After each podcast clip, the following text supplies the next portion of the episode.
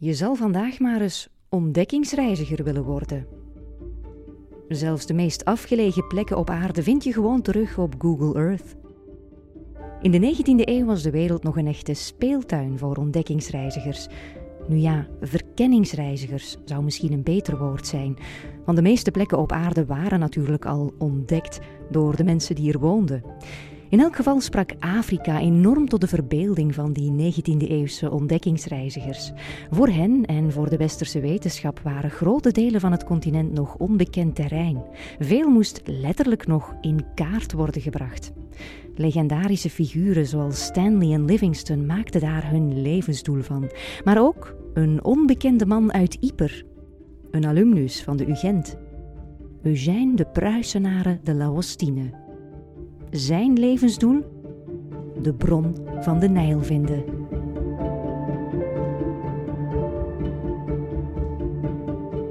Dit is Geheugenissen, de podcast voor al wie iets heeft met geschiedenis, maar het gewoon zelf nog niet wist.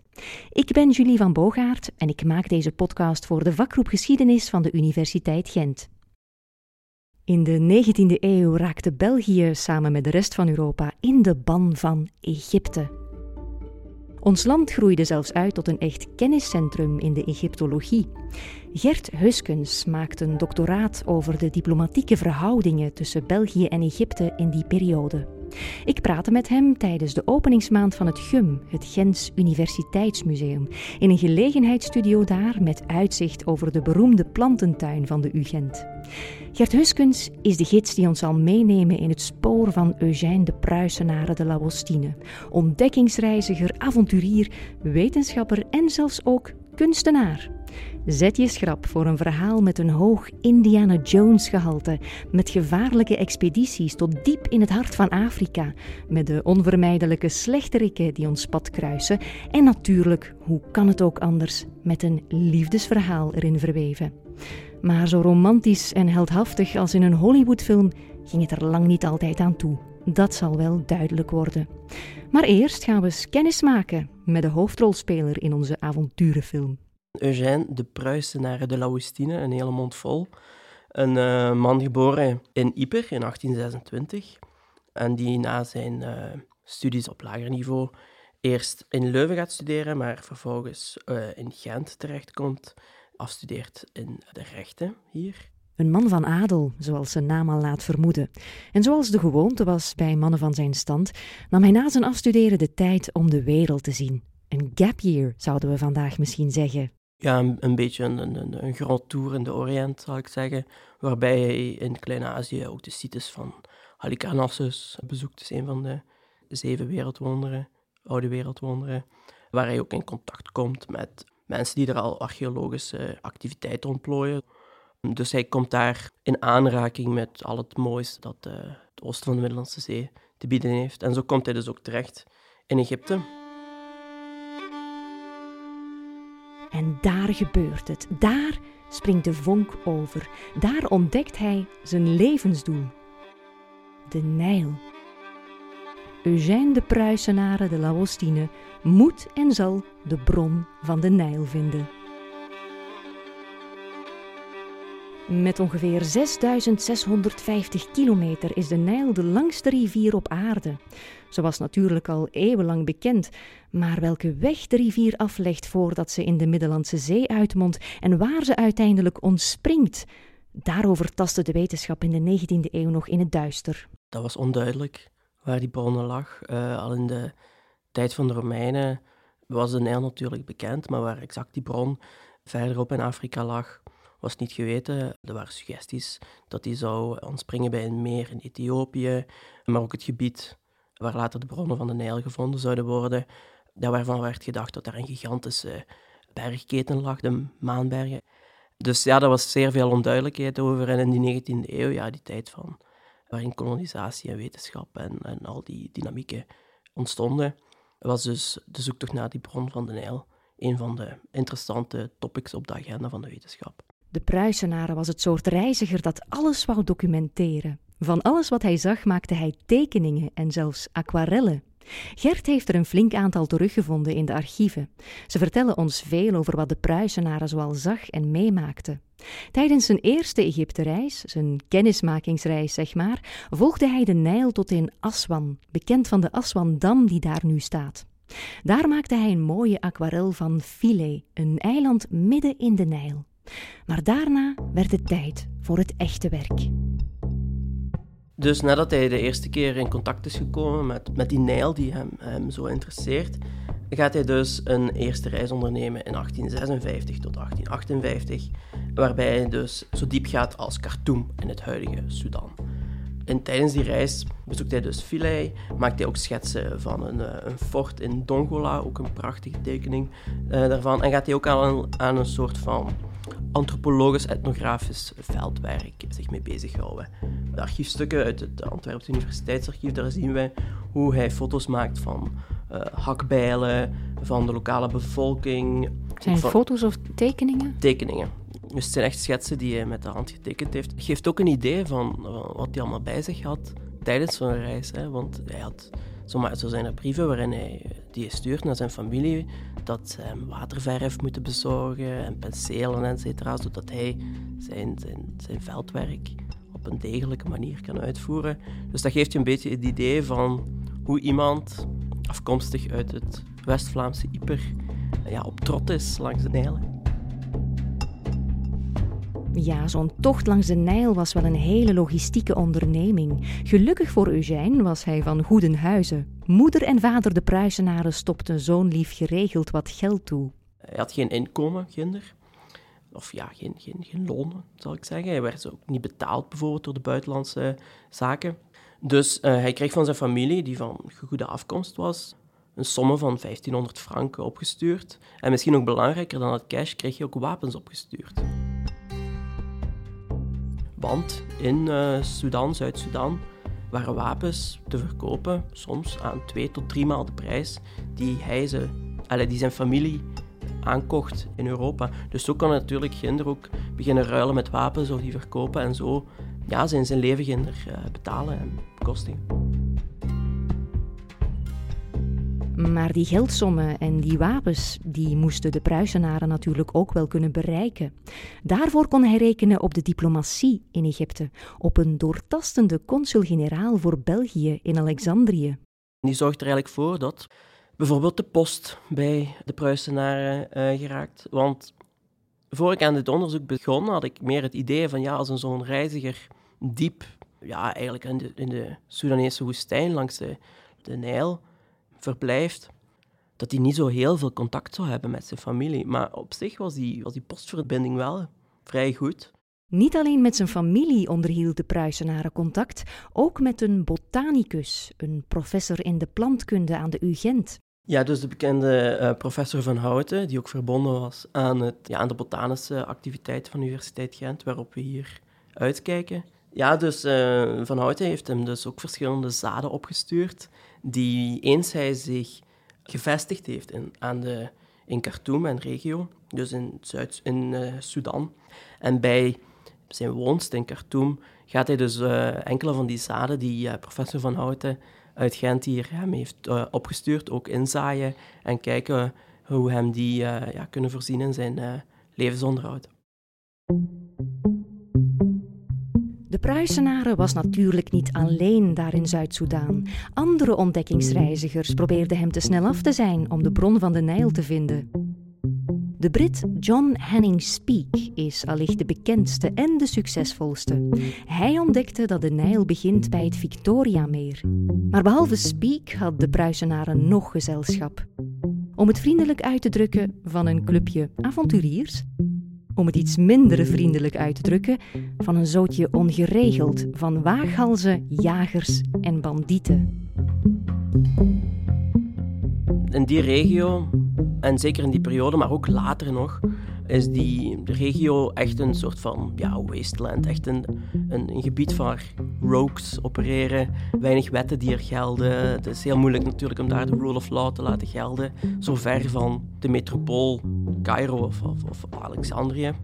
Dus daar bevinden zich een heel amalgaam van allemaal verschillende criminele of, of, half-criminele figuren die daar jagen op olifanten. Die ook kleine ja, milities rond zich verzameld hebben om dan op die olifanten te jagen. Die ook soms uitvallen doen naar lokale bewoners. Dat wasteland, dat wilde westen van Zuid-Soedan, dat lijkt wel een paradijs voor macho's. Een plek waar ze ongehinderd hun jongensdroom konden najagen. Actie en avontuur, eer en glorie. Maar toch kon je tussen al die mannetjesputters af en toe ook wel eens een vrouw tegen het lijf lopen.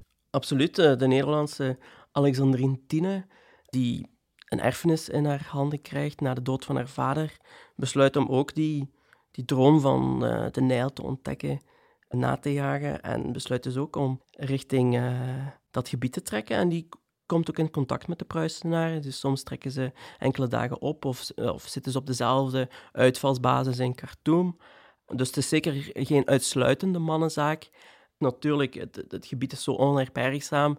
Later zal zij ook bij een volgende expeditie, vervolgend op haar avonturen in het uh, stroomgebied van de Nijl, ook overlijden in Libië, waar zij dus ja, een hinderlaag loopt en daar uh, noodlottig aan haar einde komt. Dus uh, ja, er waren wel zeker ook vrouwen daar.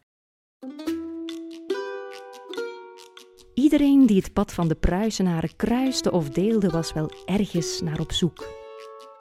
De bron van de Nijl, avontuur, aanzien en roem, zichzelf misschien ook, of koudweg rijkdom. Maar sommigen waren wel naar iets heel bijzonders op zoek. Of beter gezegd, naar iemand bijzonder, naar een hele groep zelfs. Een vergeten blanke stam midden in Afrika. The Lost White Tribe. Ja, dat is dus eigenlijk een, een these, die heet de Hamidische these, dat eigenlijk een bijbelsfiguur, Ham, ja, daar eigenlijk een, een soort van een, een, een verloren gewaande afstammelingen van die figuur Ham uit de Bijbel, die dus ook eerder Europese, blanke, witte gelaatstrekken zouden hebben.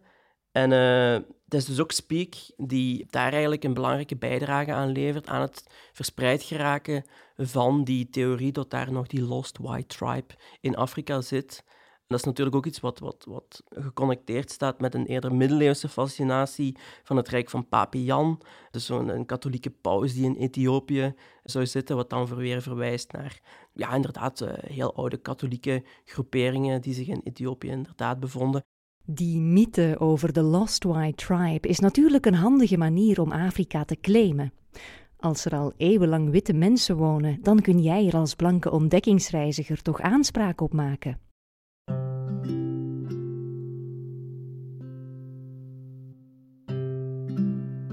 De grote afwezige in dit avonturenverhaal is toch wel de Afrikaanse bevolking. Waar vinden we hen terug in het verhaal van de Pruisenaren? Voor de Pruisenaren zelf zijn Afrikaanse mensen in de eerste plaats studieobjecten. Vreemde volkeren die hij vastlegt in zijn schetsboeken. In zijn brieven lijkt het wel alsof de Pruisenaren alles alleen voor elkaar heeft gekregen, zonder de hulp of kennis van de lokale bevolking. De enige Afrikaanse persoon die de Pruisenaren wel uitvoerig beschrijft is Amina. De liefde van de Pruisenares leven. Een romantisch verhaal van grenzeloze liefde? Was het maar zo mooi en zo onschuldig. De dame heet Amina. Zij is een slaaf, een slavin dus, is niet geheel duidelijk of zij effectief wordt gekocht of als gift wordt gegeven. De Pruisenares relatie met Amina is problematisch op allerlei vlakken. Ten eerste ziet hij haar een beetje als een persoonlijk projectje. Hij ziet daar zo, hij, hij beschrijft daar, en dat is ook weer die typisch 19e-eeuwse westerse blik, als echt een, een, een, een wit blad dat beschreven kan worden en dat hij kan vormen naar zijn beeld van wat zijn echtgenoot of zijn toekomstige echtgenote moet worden.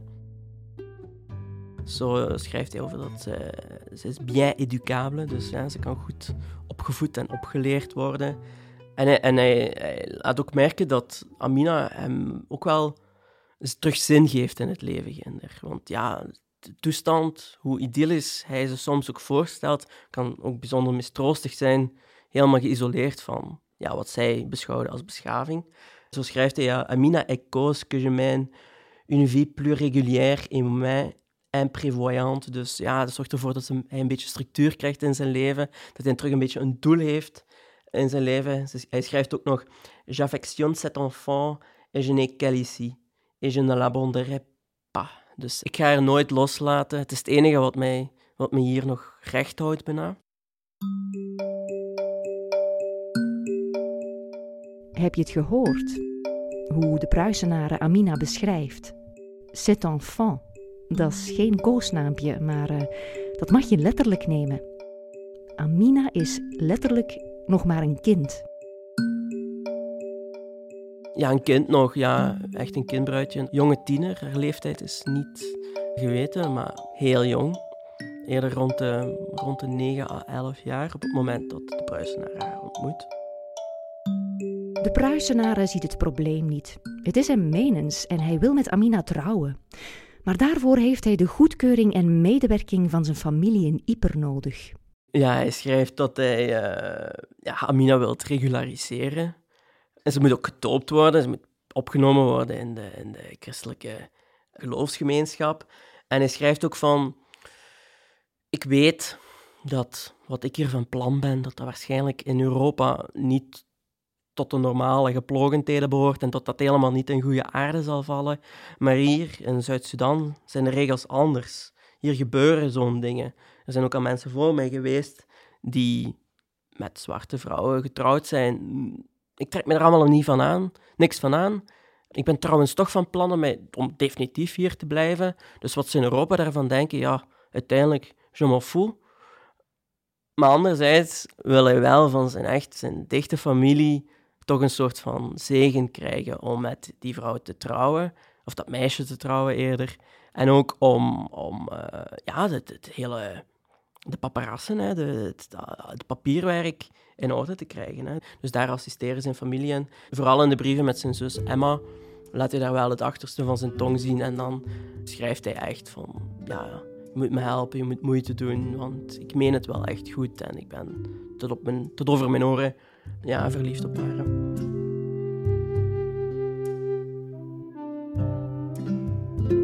Ook om zijn huwelijksplannen te realiseren kan de Pruisenaren rekenen op de diplomatie. Om te trouwen moet Amina de toestemming hebben van haar ouders, maar ja, die zijn onbekend. De Franse viceconsul treedt dan maar op als voogd. De Oostenrijkers hebben een missionariespost in de buurt, dus dankzij het Oostenrijkse consulaat kunnen Eugène en Amina in de echt worden verbonden voor de ogen van God. En dat gebeurt nadat ze de dag voordien gedoopt is tot Maria Amina. Dus zo wordt ze eigenlijk ja, getransformeerd van een ja, Abyssijnse kindslaaf naar een eerder uh, ja, christelijke echtgenote voor de Pruisenaren. En wat Amina daarvan vindt? Dan komen we nergens te weten. Zij, ja, zij komt in handen van, ja, moet u dat voorstellen, je zet een, een kind uit Ethiopië, uit een bevolkingsgroep de Galla, en dan ja, kom je in handen van God Betert, een West-Vlaming, op tocht langs de Nijl. Dat, moet ook voor haar een hele cultuurshock geweest zijn. Hè? Nu, Pruisenaren geeft daar ook weer wel juwelen en zo. Dus hij toont wel echt affectie. Hij gaat daar niet puur behandelen of mishandelen als slavin. Maar ja, het blijft natuurlijk een relatie binnen een machtsrelatie. En, en, en zelfs een, ja, een economische relatie. Even voor alle duidelijkheid, niks mis met West-Vlamingen. En uh, mannen, juwelen kunnen niks goed maken, hè?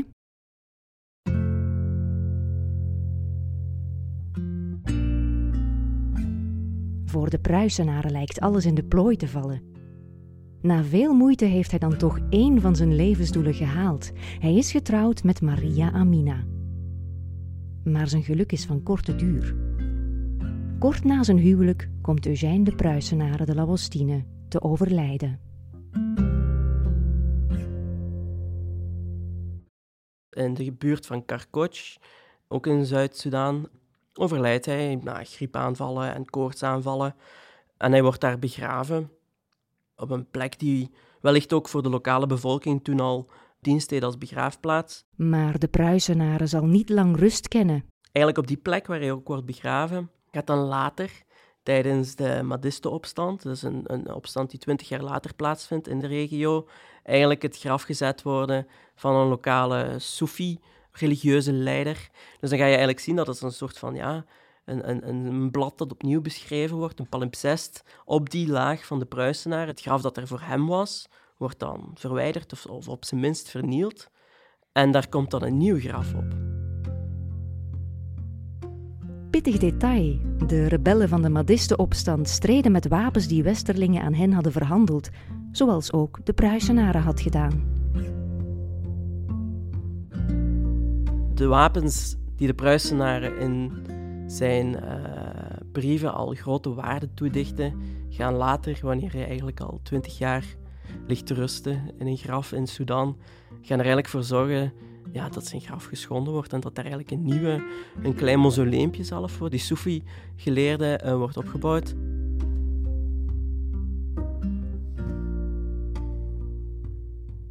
Ik kijk naar een foto van Eugène de Pruisenare de Labostine. Een nette heer in een keurig geknoopte overjas. Hij poseert op een marmeren trede met één hand op een tafel versierd met gouden krullen. Met rechte rug en met onbevreesde blik kijkt hij recht in de camera. Maar achter die chique façade zit toch ook een schaduwkant verborgen. Denk maar aan zijn bedenkelijke huwelijk met de piepjonge Amina. En toch had hij zich voor zijn tijdgenoten ook wel behoorlijk verdienstelijk getoond. Hij had pionierswerk verricht en belangrijke bijdragen geleverd op geografisch vlak. Je zou verwachten dat ze in Ieper toch op zijn minst een straat naar de Pruisenaren zouden vernoemen. Ondanks een, uh, een pleidooi in de krant Het Ieperse Nieuws, getiteld De eerste Belgische ontdekkingsreiziger in Afrika, was een Ieperling uit 1939, waarin men pleit wij vragen hier dan ook dat het Schepencollege van Ieper de mogelijkheid zou onderzoeken om deze nalatigheid te herstellen ten einde ten hier te weinig bekende naam van de Pruisenaren, waarover Ieper alle reden heeft vier te gaan, uit de vergetelheid te redden en dus hem een straatnaam toe te kennen. Maar dat is uiteindelijk niet gebeurd. Je weet niet wat de reden daarvoor was? Uh, het voor gebeurt uh, ja, 4 februari 1939. Ik denk dat men uh, enkele maanden later wel ja, met andere dingen bezig belangrijker zaken aan, zijn, aan hun hoofd had. De Pruisenaren is een beetje tussen de plooien van de geschiedenis gevallen, door omstandigheden, door de Tweede Wereldoorlog en door zijn plotselinge overlijden. De Pruisenaren heeft niet de kans gekregen om naar Europa terug te keren en zijn ontdekkingen, zijn verhaal ook te gaan verkopen. Iets wat zijn Duitse concurrent Schweinfurt wel heeft kunnen doen. Als je, als je strikt naar de data gaat kijken, gaat, gaat de Pruisenaren dezelfde gebieden bezoeken die Schweinfurt bezoekt. Maar omdat Schweinfurt natuurlijk wel de kans heeft om een verdere wetenschappelijke carrière uit te bouwen, raakt Pruisenaar in vergetelheid. Op de kaart in het uh, gezamenlijk lokaal voor de, voor de doctoraatstudenten aan de UGent hangt een grote kaart op met daarop onder meer ontdekkingsreizigen of verkenningsreizen richting uh, de bronnen van de Nijl. Daar staat inderdaad dan die naam van Schweinfurt. Iemand die marketinggewijs en veel, veel succesvoller was en het geografisch genootschap van uh, Cairo gesticht heeft. En dus eigenlijk via die wetenschappelijke netwerken en publicaties is doorgedrongen tot een van de vroege verkenners van de Nijl in het rijtje van Speak, Burton, Grant. Uh, maar de naam van de Pruisenaren die werd destijds wel erkend. Hoe we ook naar de Pruisenaren kijken, of vooral niet kijken, hij is eigenlijk een soort van wat Stanley wel eens kunnen worden. Hij is een gefaalde hero of empire. Dus terwijl Stanley wel eens kunnen uitgroeien tot een, ja, een cultfiguur van, van de westerse verkenning van Afrika, is het met Pruisenaren eigenlijk nog niet zo goed gelukt. Vanwege zijn noodlottige overlijden? Uh, zijn noodlottig overlijden. Het feit dat hij niet is kunnen terugkeren. Dus wat Stanley en, en, en, en consorten deden in de decennia na de Pruisenaren was eens ze terug waren uit Afrika, overal lezingen gaan geven, verschijnen in literatuur. Uh... ja, het gaat er toch altijd om om je PR te verzorgen. Ja, natuurlijk. En die kans heeft de Pruisenaar niet, niet gehad. enkel op, de, op, een, op een indirecte manier.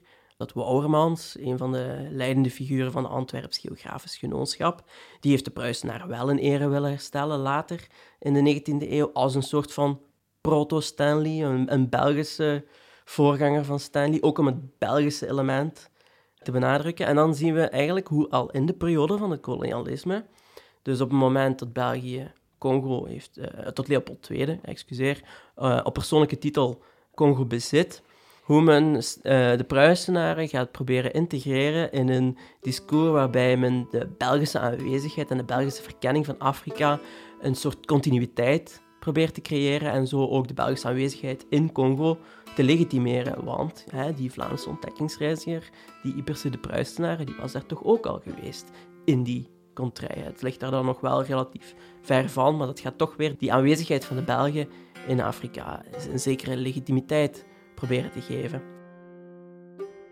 Eugène de Pruisenaren de la Wostine. Een gemankeerde Stanley, een failed hero of empire. We maken er toch zo graag helden van, van die ontdekkingsreizigers.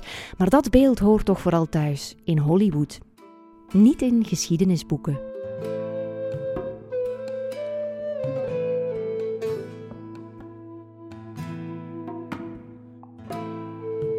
De manier waarop uh, heel lang, en daarvan kan ik zeggen echt heel lang, zelfs tot nu, 19e-eeuwse reizigers naar Afrika voorgesteld zijn als ja, Indiana Jones-achtige figuren die daar de witte vlek in Afrika eens gingen verkennen en daar voorstelden alsof zij alles gingen ontdekken, terwijl het eigenlijk eerder een gebrek aan kennis in de westerse wetenschap aanduidt dan dat niemand wist waar de Nijl lag. Want natuurlijk wisten de mensen zelf wel waar de bronnen van de Nijl lag en hoe dat zelf in elkaar uh, zat. Dus dat, dat laat zien hoe sterk dat narratief op wetenschap en uh, kennisvergaring gedomineerd is vanuit een eurocentrische blik. Zullen we eens proberen om met de blik van de Pruisenaren te kijken? Bij wat we dan te zien krijgen, voelen we ons vandaag toch wel een beetje ongemakkelijk. Ik, ik benadruk dat het hier om een quote gaat, maar zo schrijft hij in een van zijn brieven: Les races nègres, nues et affamées sont le plus misérable échantillon de l'espèce humaine. Dus de, zwarte of de negerrassen naakt en uitgemergeld zijn de meest miserabele voorbeelden van het menselijk ras. Of, in een andere brief gaat hij schrijven: Ce peuple peu élevé au-dessus de la brute. Dus ja, die maar net boven de barbarij of de, de, het niveau van de brute bovenkomen of dat overstijgen. Daar zie je toch wel in dat hij doordrongen is van die. Hij is een, hij is, vaak wordt dan gezegd: ja, is de context. Hè. Dat het is een kind van zijn tijd. Het is een kind van zijn tijd, ja. Maar wat ik er toch graag aan zou willen, willen toevoegen, is dat die tijd niet uit de lucht komt vallen en dat die context ook niet uit de lucht komt vallen en dat het mensen zoals de Pruisenaren zijn die, die dat creëren en die dat verder verspreiden. En hij had eigenlijk ook wel de keuze om zich uit te spreken tegen uitbuiting, tegen slavernij, zoals bijvoorbeeld wel uh, Alexandrine Tine wel deed weliswaar met ook nog altijd dat gevoel van inferioriteit van de lokale bevolking.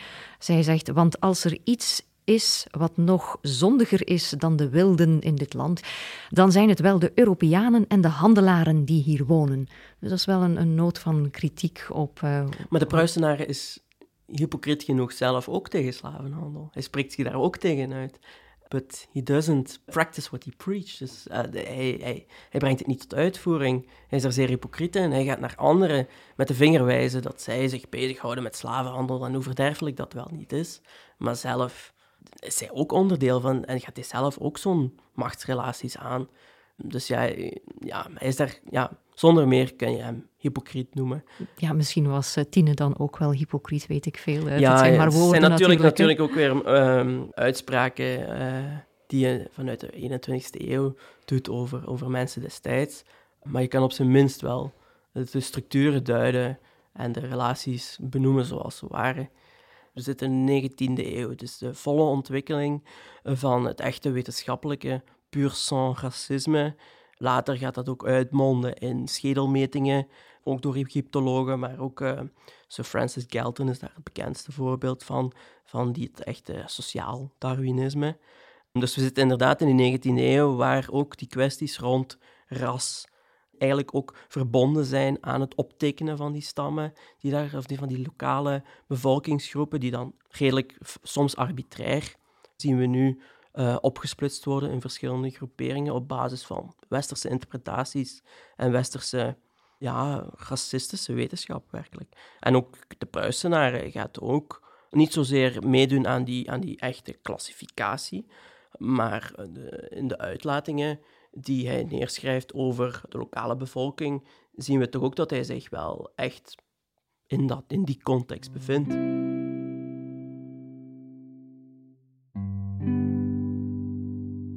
Daar zitten we dan, Gert Huskens en ik, in het pas geopende Gentse Universiteitsmuseum. Een plek die niet zozeer de eindbestemming van de wetenschapper wil tonen, maar wel de weg die een wetenschapper aflegt.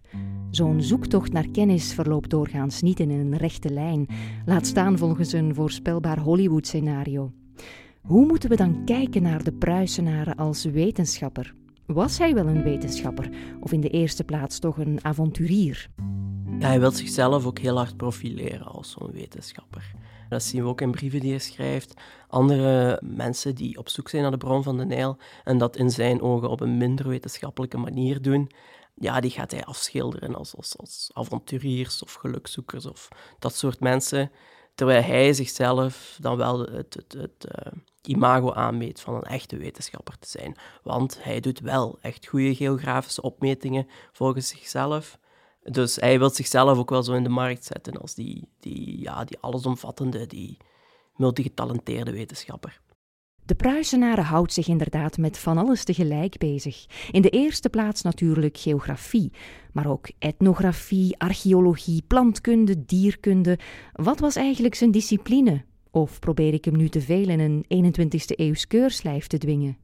Ja, op dat moment zijn die, die wetenschappelijke disciplines natuurlijk ook nog niet zo gekristalliseerd als uh, vandaag de dag of later in de, in de 20e eeuw zullen zijn.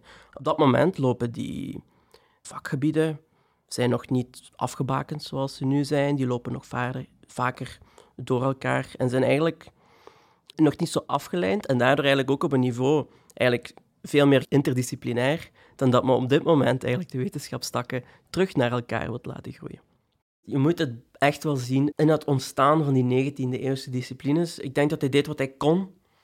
En een deel van zijn uh, geografische waarnemingen zijn ook via Duitsstalige publicaties wel degelijk de wetenschappelijke wereld binnengeraakt. Dus er zijn later ook kaarten van gemaakt van hetgeen wat hij daar geografisch heeft opgetekend. Dus op geografisch gebied zou ik durven zeggen dat hij toch wel enige verdiensten had zijn etnografische tekeningen en dergelijke, ja, die, die, die hebben wel enige documentaire waarde. waarde. Die hebben zaken vastgelegd die we ja, nu op dit moment niet meer kunnen waarnemen. Zeker omdat ja, niet altijd uh, uh, schriftelijke culturen of, of, of mensen, culturen uh, lokaal aanwezig waren die ook documentatie maakten op papier, wat nog nu overgeleverd is.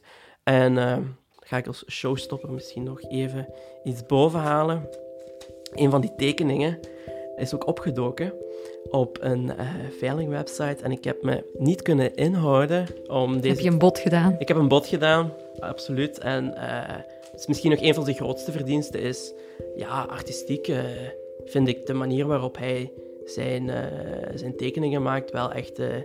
ja, het zijn wel prachtige voorbeelden van hoe iemand die waarnemingen deed. Laat eens zien, het is een, een tekening van een, een vogel die hij waarschijnlijk op de Nijl een watervogel. Ja, een pluvier. Dus uh, zoals genoteerd staat. Nu, ik heb, er staat zelf uh, staat er ook nog heel wat documentatie op de brief. Nu... Je moet het nog ontcijferen misschien. Ja, ik ben er nog niet helemaal uit of die Duitse veilingssite mij opgelicht heeft. Oei. Al dan niet. Zullen we, zal ik later ja, meer uitsluitsel over kunnen geven. Maar op die brief staat dus wel uh, de Pruisenaar, de Laustine, geboren in Brugge, wat ook al een fout uh, is, en uh, gestorven iets onleesbaar in 1865. De sterfdatum klopt ook al niet. En dan staat er nog een vermelding van Heuglin bij. Dat is Heuglin, dat is een van die andere Duitse reizigers die op dat moment daar aanwezig was. Dus hoewel het misschien geen authentiek document is van de hand van uh, de Pruisenaren, laat het wel zien dat hij Althans, in die 19... En dat hij toch wel naam had gemaakt. Ja, dat hij toch wel circuleerde. Dus uh, als het geen, geen, geen bron is die misschien uh, authentiek aan de Pruisenaar kan toegeschreven worden, dan laat het misschien wel al zijn, zijn nalatenschap zien.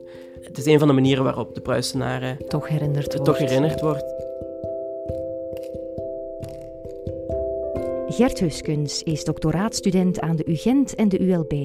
Het gesprek dat ik met hem had werd opgenomen in het Gens Universiteitsmuseum met technische ondersteuning door House of Media.